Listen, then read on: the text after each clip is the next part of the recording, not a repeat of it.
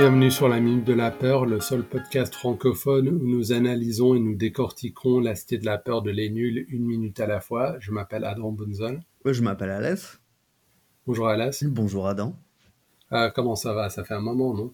Oui, oui, ça va, ça va. On fait aller. Ah, ok, ben, tant mieux. Et toi? si tu, euh, ah, moi, moi, ça va, merci. Je te, je te remercie de, de, ta, de ta mensuétude. Mhm. sur quelle minute sommes-nous aujourd'hui? Aujourd'hui, on est à la minute 90. On change de dizaine, on change de. Je crois que c'est, c'est la dernière dizaine. Euh, ouais, tout à fait. À 90, donc. Ou à octante 10, je ne sais pas. Ou 70-20 pour nos amis. 70-20, euh, oui. 60-30. Mhm. Ah oui, alors euh, c'est la minute 90, donc euh, on, est dans, on est dans les cinq dernières minutes, il me semble. Ouais. La minute commence avec Martoni en train de vilipender euh, euh, Simon en mhm. lui disant euh, l'important c'est que vous soyez content, dites-le. Et la minute finit avec l'infirmier qui salue Odile à, travers la fenêtre du, de l'ambulance. Tout à fait. Oui, tout à fait. Alors ça c'est une des minutes, enfin assez rares dans la Cité de la peur où j'ai dû j'ai dû vérifier plusieurs fois si c'était vraiment 60 secondes parce que ça passe assez vite. Et il se passe pas tant de choses que ça, mais la minute passe quand même assez rapidement. Moi, franchement, elle, est, elle me fait assez rire cette minute dans son ensemble. Elle est pas mal. Mais c'est vrai qu'elle passe très très vite. Il y a très peu de dialogue. Oui. Et euh... ouais, elle est un peu slapstick sur certains trucs. Je sais pas, non, elle me, elle me, elle me plaît bien. J'ai bien rigolé en la revoyant euh, aujourd'hui. Et c'est vrai que quand ça s'est terminé, je me suis dit, mais est-ce qu'Adam a vraiment bien fait son travail et, euh, Donc euh, finalement, tu t'es remis en question aussi, donc j'ai bien fait de te remettre en question. Ouais, tout à fait. Excellent. Oui, alors euh, là, on, a, on commence avec Martoni en train de, oui, en train de vilipender Simon parce que Simon a anéanti son plan de construire cet hôtel. Ouais, je trouve un peu juste parce que est-ce que c'est vraiment la faute à Simon? Pas trop, quoi. Non, du tout, c'est juste son bouc émissaire, c'est la personne devant lui. Je crois qu'on en avait parlé la dernière fois, que finalement c'est un peu disproportionné, euh, qu'ils s'en prennent à Simon alors qu'il lui dit tu es content. Enfin, j'ai l'impression que le gag était plus important que la continuité. Absolument, il essaie juste de se soulager, euh, enfin de... Ouais. Et puis les nuls avaient envie que Simon vomisse sur quelqu'un. Exactement, c'est le prétexte. Ouais, exactement, le prétexte est plus fort que la continuité, voilà, très bien. Exactement. Euh, tu penses que script, euh, ou le script euh, s'est manifesté à ce moment-là en disant, vous savez, c'est peut-être un peu disproportionné qu'il y ait cette agression directement dirigée contre le, seul personnage qui vomit euh. J'en doute parce que, tu sais, la règle, si, si ça fait rire, tu vois, il n'y a pas vraiment d'obstacle alors. Mmh Ce que je trouve assez intéressant dans cette petite scénette, c'est après, quand, quand Simon dit, ouais, je suis très content, qu'on voit Kara derrière lui euh, qui lui disent ouais t'en as encore un peu sur le visage et tout. Mm. Mais Kara est vraiment au second plan, au sens euh, propre et figuré. Euh, je sais pas si tu as remarqué, mais il y a des moments où il va même dans le flou, mm-hmm. au second plan. Ouais. je, trouve ça bizarre. Ouais, alors moi, ce que je trouve bizarre, c'est qu'on voit, bon, très nettement, bon, évidemment, on l'a pas dit, mais c'est évident, quand donc, il dit, Martin, il lui dit, vas-y, dis-le, t'es content, t'es content. Eh bien, Simon lui vomit dessus. Il lui vomit dessus de profil, parce que j'imagine que du coup, ils ont mis euh, une machine à vomi sur le côté. Ouais, le petit euh, tuyau là. Voilà, un petit tuyau du côté gauche, de, euh, sur la joue gauche de Simon Jérémy. Et faux raccord, peut-être, ou je ne sais, mais il a du vomi sur le côté droit de la joue après. Euh, ah ouais, ben là, là on, peut, on, peut, on peut faire beaucoup de différentes euh, hypothèses. Et vu qu'il, non, mais vu qu'il a du vomi que d'un côté et puis qu'on l'a vu vomir de l'autre côté, ça ne tient pas la route qu'il ait du vomi sur le côté droit. Voilà. Ah, je ne sais pas, peut-être que il, euh, ben, j'aimais l'hypothèse suivante. Peut-être qu'en vomissant, il n'a euh, le vomi n'a pas heurté euh, enfin les côtés de sa bouche, le vomi est sorti directement, a rebondi sur Martini, revenu sur le côté droit de son visage. Ouais, mais c'est vraiment une moustache de vomi, donc euh, je sais pas, je pense, ouais, on, pourrait, on pourrait dire qu'il s'est mal essuyé, je ne sais pas, mais déjà quand on vomit, c'est assez rare qu'on en ait plein le visage, mais bon. Ouais, je sais pas, mais je veux dire, il est rare qu'on vomisse comme lui, je veux dire, avec la bouche en position normale et pas verticalement pour que le vomi descende par-dessus, par exemple, euh, les toilettes. Ouais, ouais, mais bon. De toute façon, donc tu penses qu'à Noël, tous les, la famille de Simon Jérémy, quand il grandissait, ben, à Noël, il y a tout le temps des seaux partout. Ou il lui faisait pas de cadeau Tu irais plutôt dans quel sens? C'est exactement le truc qu'ils auraient pu mettre dans, un, dans une suite ou dans un prequel, euh, que je suis content qu'ils aient pas exploré ça. D'accord. Parce que tu vois, c'est exactement le genre de truc où c'est assez prévisible. On arrive même nous, en tant qu'amateurs, à deviner quelle sera la blague. Et puis, euh, euh, on, en parle souvent, mais la beauté de la Cité de la Peur, c'est qu'il n'y a jamais eu de produits dérivés, ni de spin-off, ni de suite. Mhm. Donc, ouais, heureusement qu'on n'a pas droit à ce genre de, choses. Quand bien même ça aurait été drôle, mais très prévisible. Absolument, oui, là, c'est clair que ça, c'est le. Bon, c'est absolument le cinéma d'aujourd'hui. Hein. Les gens vont au cinéma en sachant déjà ce qu'ils vont voir. Absolument. Et puis, toutes les blagues sont juste des rappels de choses que le spectateur euh, peut reconnaître. Et puis, du coup, il se sent un peu connaisseur et tout ça. Exactement. Ça active euh, le petit truc dans le cerveau qui dit euh, Tu as vu ce truc auparavant, tu peux être fier de toi. Mhm. c'est clair. Donc heureusement, on a raté un truc qui aurait été pas très bien. Alors là, on voit euh, tout de suite après, on voit Bialès en train euh, sur euh, la, comment on appelle ça, une civière. Tout à fait. Ouais, en train d'être sorti du bâtiment par les ambulanciers et, et, puis à ses côtés Odile. Et derrière lui, l'ambulancier.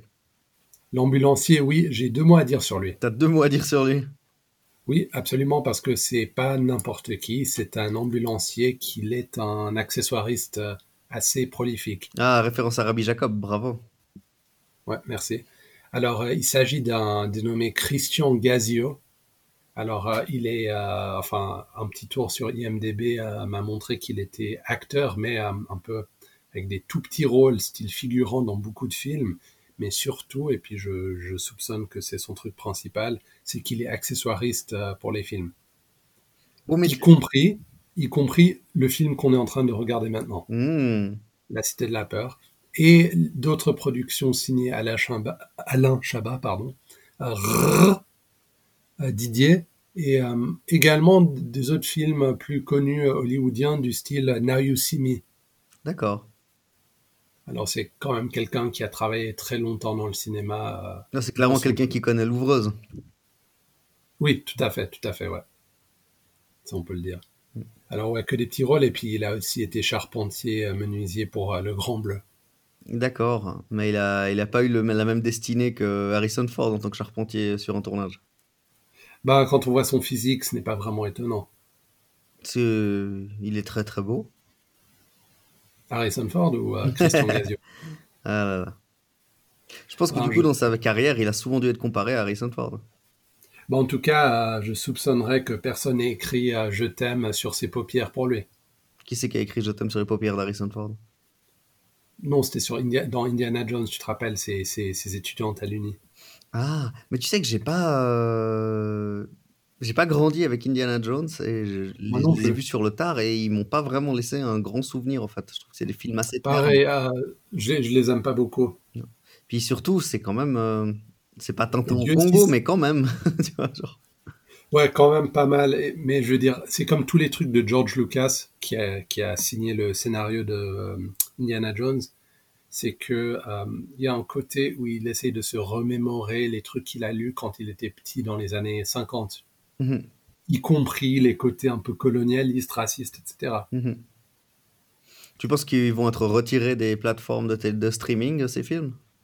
Euh, Je pense pas, parce que malgré les côtés un peu stéréotypiques racistes, par exemple dans le Temple maudit, on fait quand même assez gaffe de dire qu'il s'agit d'une tribu particulière, tu vois. D'accord. Oui, non, mais c'est que maintenant, le les choses peuvent euh, être amenées à changer. Je trouve qu'il y a une censure sur, euh, sur, euh, qui, qui, se passe, donc des films qui vont probablement disparaître de... il va falloir les chercher activement pour les voir, mais ils vont un peu disparaître. Je crois que West Side Story est supprimé, non? Des plateformes de streaming Non, je pense pas. Je crois ah, oui. Vrai. Mais je sais pas si on peut parler de censure. Ben, c'est-à-dire que... Mais est-ce que... Enfin, tu dis ou je dis? Moi, dis, moi, dis-moi. Bah, je, je, ne sais pas où est la censure dans le fait que la menace des plateformes streaming, ça a toujours été qu'un jour, tu n'auras plus accès à tes trucs. Mm-hmm.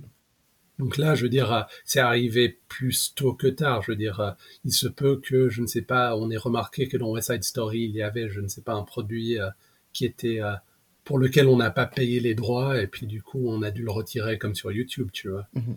Ouais, d'accord. Euh, Je crois pas que c'était West Side Story, mais c'est pas grave. Je... Si, si. Mais euh, on, on peut prendre n'importe quel exemple. Mais je veux dire, euh, ça a toujours été le problème des trucs streaming et pour lesquels, euh, la raison pour laquelle je n'ai jamais adhéré à des trucs de streaming, Mhm. c'est exactement ça. Ou c'était Gone with the Wind. Ouais, mais là on l'a, raj- on l'a remis. D'accord. On l'a remis genre avec un truc explicatif au début. Ah voilà, ouais, pourquoi pas. ouais. Historiquement, c'est encore plus valable maintenant, du coup, si on met le truc explicatif. Ouais. Ouais. Non, mais ouais, il y a juste il y a un argument plus large sur le fait que euh, on est à la merci de ces gens et de leur euh, plateforme et du fait que le online existe quoi. Ouais, je suis alors entièrement d'accord avec toi sur ça. Et... et du coup, tu gardes des DVD ou comment tu fais? Ouais, ouais, les DVD que j'aime et puis euh, je collectionne des, des jolies éditions Blu-ray quand je peux D'accord. Et, et est-ce que tu as des films en vinyle? En vinyle? Oui. Tu veux dire quoi, laser Non, Non, je plaisantais. C'est juste que maintenant, en fait, par rapport au fait que c'est très diff... tu as peu de gens achètent les CD, beaucoup de groupes sortent des jolis vinyles. Tu sais, un bel objet. Ah ouais, tout à fait pour que tu achètes la- l'objet physique. Bah, C'est-à-dire que l'objet physique a un peu, surtout pour la musique, perdu son côté pratique. Hmm. C'est un peu la beauté de l'objet qui peut compenser. Donc je disais, est-ce que tu achètes des films euh, en vinyle? Mais je vois que ma, ma blague est tombée à l'eau. Maintenant... Non, non, mais euh, si euh, métaphoriquement oui, parce que par exemple, s'il y a un film que j'aime bien et je vois une très jolie édition style Criterion, tu sais, en Blu-ray avec une couverture inédite, avec une nouvelle, avec des des trucs, comment on appelle ça, des trucs supplémentaires cool comme un commentaire ou des documentaires, ben ça vaut la peine. D'accord. Mais je sais que de nos jours, euh, les films ne sont plus faits pour euh, perdurer, ils sont faits pour être euh, consommés très vite et, et re- rejetés encore plus vite. D'ailleurs, en fait, j'ai l'impression que pas mal des blagues qu'on voit dans ce film ne s'adressent que euh, au public actuel. Et si on sort le film dans 15 ans, pour le voir, on sera.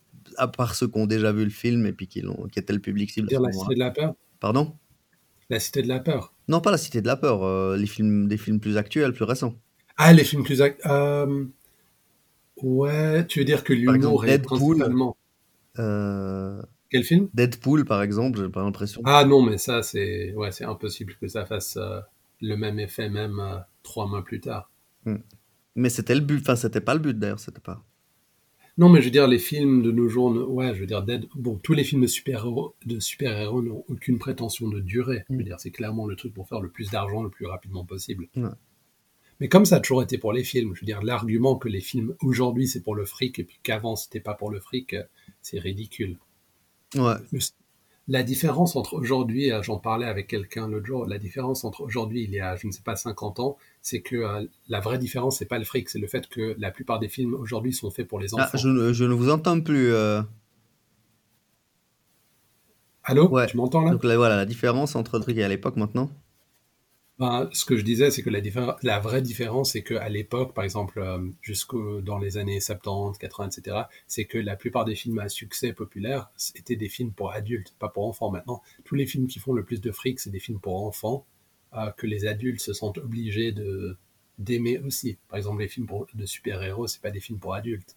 Non, mais. euh, Mais je veux pas dénigrer, mais c'est aussi le fait que, comme Disney a tout acheté, ben, enfin, la seule hégémonie euh, culturelle euh, des films qui nous reste, c'est euh, Marvel et Star Wars. C'est triste, hein? Je veux dire, les, les films qui gagnent des Oscars aujourd'hui, c'est encore le même style de film qu'il y a 30 ans, 40 ans, mais euh, proportionnellement au box-office, aux recettes, il y a une très grosse différence. Ouais. C'est beau ce que tu Ouais, c'est- assez triste. Donc Chabat au deuxième plan, ce qui est rare, hein, quand même. Ouais, tout à fait. Même euh, quand Ah il ouais? fait le film des Robins des Bois, il est au premier plan. C'est vraiment. euh, Ouais, tout à fait. Ouais. Bon, il y avait plusieurs choses sur Shabbat qu'on n'osait pas dire dans ce podcast et puis que je ne dirai pas maintenant, mais c'est clair que c'est quand même quelqu'un qui est une, c'est un peu la star du film. C'est un peu la star de partout où il y a Chabat. Ouais, Sinon, il n'y a pas de Chabat. Exactement. Bah, le Astérix Ah non, de Chabat est un Chabat, n'est pas un Astérix. Ah, je ne sais pas. Dans la science des rêves de Gondry, c'était un personnage secondaire. Oui, dans Gazon maudit aussi.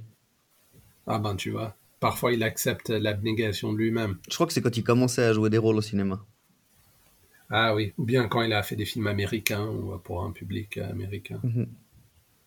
Ouais, alors euh, là, on va bien là. Ah, on parlait de Christian Ah, Gazieux aussi. On avait déjà parlé, toi et moi, de... parce que tu parles d'acteurs français qui vont faire un succès aux États-Unis.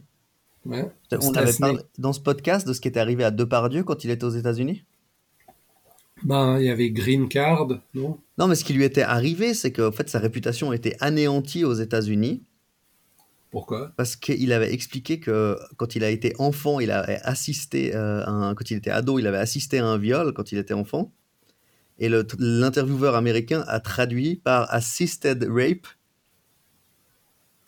Non, là, t'es vraiment. Ouais, et euh, du coup, ça a fait un scandale aux États-Unis. Et puis, du coup, ça a un peu, euh, c'est un peu pour ça que Depardieu fait plus de films aux États-Unis. Non, mais là, là, tu te fous de ma gueule. Bah écoute, c'est vrai. Google. Bah, écoute, je vais le googler, puis si c'est vrai. non, parce que c'est c'est le genre de truc. Enfin, je, je te crois sur parole, mais ça me frappe comme le genre de truc que, genre, quand j'étais enfant, tu vois, quand il n'y avait pas Internet, c'est le genre de rumeurs qui pouvaient circuler. Ouais, donc c'était vraiment Ouais, le- le- le- une, une mauvaise traduction, une erreur grave de traduction, à vrai dire. Alors que, par exemple, des gens comme Gainsbourg, ils souffrent, euh, ils ont une mauvaise réputation parce que leurs euh, leurs propos sont traduits correctement. ouais, c'est vrai. Ouais. Ouais.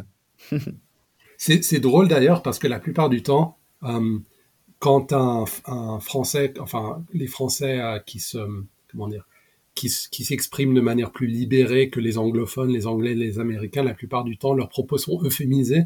Mais là, avec Depardieu, c'est l'inverse. Ouais, non, c'est c'est vraiment, puis c'est avec un, avec un dommage réel. Ouais, c'est clair. Oh putain. Ben tant pis pour lui. Hein. Oui, écoute, il s'en sort bien finalement. quoi. Bon, il n'avait pas tourné euh, dans un film où genre euh, il y avait une fille genre de 14 ans. Mon père le machin, je sais Mon père, ce héros. Ouais, voilà. C'était pas un peu euh, le film préféré de Jeffrey Epstein, ce truc? Il Enfin.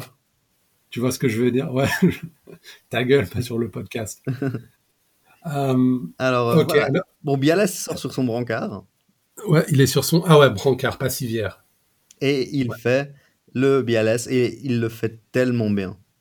J'ai répertorié ses gestes, si tu veux. ouais, euh, alors ses gestes. Alors, t'as les deux mains où il montre les paumes. Mhm, T'as la main plus le doigt pointé euh, vers le haut. mhm. T'as le boxeur quand il fait les, les petits gestes de Ouais, boxe. c'est tellement bien. T'as les euh, deux pouces euh, en l'air. T'as les deux doigts en l'air qui pointent vers les cieux. Mhm. Et euh, ensuite, euh, dernier geste, le mort. Ouais, ça c'est tellement bien qu'en fait, euh, dès qu'il a fini son enthousiasme de, de showmanship, tu sais, qu'il veut donner à la presse ce dont elle a besoin, il s'est Ouais. de nouveau épuisé, euh, il se rendort directement. Alors ça, ça me, ça me dit beaucoup sur le personnage de Bialès. euh, enfin, on l'avait vu auparavant dans le film la, première fois qu'on l'a vu et la dernière fois, c'est des bons, euh, comment dire, c'est des bons bookends pour l'expérience Bialès. Quoi. Il, il finit comme il a commencé. Mhm. C'est un personnage qui est, comment dire, séducteur, euh, charismatique, mais au fond de lui-même quand même assez naïf et idéaliste. Je vrai. trouve. Moi, je veux dire, ces gestes qu'il fait pour la caméra et tout, euh, malgré le fait qu'il peut plus, et puis qu'il reste quand même euh, amoureux d'Odile malgré son cynisme. Ouais, c'est pas mal. c'est c'est quelqu'un qui a envie de plaire, qui a envie de jouer le jeu, Mhm. qui n'a pas vraiment beaucoup de malice. Oui, clairement, ouais. Ouais, je veux dire, il est pas cynique. Ça, Et il est bien. pas, ouais, il est pas prétentieux dans son, euh, dans sa recherche d'attention. Exactement. Euh, ouais. ouais. Non, c'est un En fait, personnage que- il- vraiment qui est très bien fait. hein, Il Ouais, contribue il à la sait quel est grandeur du son film. rôle. Ouais, il sait quel est son rôle pour la communauté, et puis il joue ce rôle euh, avec. euh, Avec enthousiasme. Enthousiasme. Alors euh, là, on a Odile qui dit oui, écartez-vous un peu de décence, etc. Oui, elle le fait très bien aussi, euh, un peu du genre, euh, tu sais, quand, il y a- quand on était à l'école primaire, puis qu'il y avait quelqu'un qui était blessé, puis tout à coup, tu avais un petit copain qui se disait, c'est mon heure de montrer que, que je suis responsable et attentionné, tu sais. Et, Absolument. et il y avait vraiment ce côté, euh, Odile, bah, elle a toujours très très bien fait, c'est Oui, puis l'opportunité d'accaparer un peu d'attention sur soi, elle, elle le fait toujours, elle le fait toujours très très bien. Ben, d'ailleurs, ça suit encore une fois, ça suit exactement son personnage et ce que je disais avant sur, euh, enfin avant dans beaucoup d'épisodes de ce podcast, sur le fait que euh, les bons personnages sont ceux qui expriment avec chaque geste et chaque parole une partie de leur personnage. C'est parce que parfois dans, des comédies, et notamment dans des comédies modernes ou mal écrites, les blagues sont distribuées aux, aux, personnages, et puis n'importe qui aurait pu dire n'importe quelle blague, tu vois ce que je veux dire? Mm-hmm. Mais là, on a la spécificité du fait que les personnages expriment par leurs blagues leur personnalité, et puis comme ça, on a toujours, on est toujours ancré dans leur, dans leur, dans leur personnage, quoi. Mm-hmm. Alors là, tu dis chapeau. Je dis chapeau. Très bien. Donc voilà, il passe, il, euh, bah, il dit qu'il va s'en sortir, qu'il va pouvoir remarcher, ce qui n'intéresse pas du tout Odile. Oui, encore une fois, ce que je disais. tout à fait égoïste, tout à fait encore obsédé par euh, Red is Dead, alors que je pense que au point où on en est arrivé, elle peut pas faire beaucoup plus pour le marketing de son film. Ouais, non, c'est clair. Je pense que là, on est arrivé à un niveau marketing euh, inespéré. Mais là, elle est méchante avec Bialès. On dit, vous ne pensez qu'à vous. Je vous parle du film. mais je pense que là, elle a autour de son petit doigt euh, que c'est fini pour lui. Hein. Il est dans, euh, il est dans euh, sa toile d'araignée. Mm-hmm. Ouais, il ne s'en sortira plus. Ok. Et puis donc, il monte dans cette ambulance. Ouais. L'ambulance part. Il y a l'adresse de l'ambulance sur la porte arrière. Oui, tout à fait. C'est l'avenue. Ah zut, j'ai oublié de le noter. Mais c'est à Nice. ouais, c'est à Nice. Ah, c'est une avenue. Ah, je ne sais pas si je dois vérifier. Euh, ah bon, je vais vérifier vite fait. C'est l'avenue Cyril, Cyril Le Besset à Nice. Mm-hmm. Ah ben, j'ai pas pu voir s'il y avait vraiment un hôpital à cette adresse, mais en tout cas, c'est une, euh, une avenue assez large, assez, euh, assez importante à Nice, on dirait. Mm-hmm. Mais ça montre à quel point Cannes n'est pas une très grande ville si on doit amener quelqu'un vers la ville euh, voisine. Mm-hmm. Parce que je pense que pour beaucoup de gens, dire, le fait qu'il y ait un festival de films à, Cannes, je pense que dans le l'esprit des gens, euh, que Cannes doit être une ville quand même assez importante, mais en fait, mm. pas vraiment. Comme, Venise. Ouais, mais je veux dire, Venise, Venise est beaucoup plus euh, iconique physiquement. Je veux dire, on sait que c'est des, enfin, même pas des îles flottantes, mais une sorte de, de maison construite sur l'eau. Mhm. C'est, je veux dire, c'est pas le genre d'endroit où on pourrait avoir un hôpital euh, pour Bialès. c'est clair.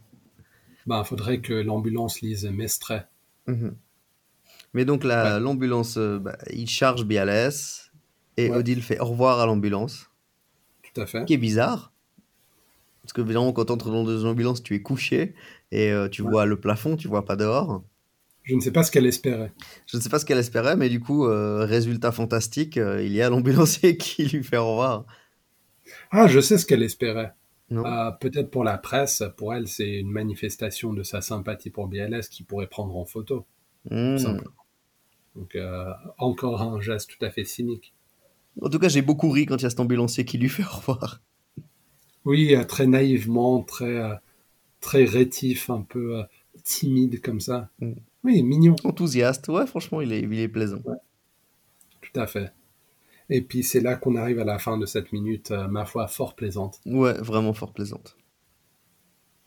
Euh, est-ce que tu aurais autre chose à dire euh, pour cette semaine Non, je n'ai rien à rajouter pour cette semaine. Ben, dans ce cas, je te remercie. Je te remercie. Et est-ce que je fais la, la, fin de l'épisode maintenant? Alors, retrouvez-nous sur Facebook, sur la minute de la peur.com, sur Twitter, at de la peur, et sur toutes les applis iPhone et Android qui servent à télécharger, à écouter les podcasts. De la part d'Alain Bunzel, je vous souhaite, euh, comme toujours, une excellente semaine. De la part d'Alès aussi. Au revoir. Au revoir.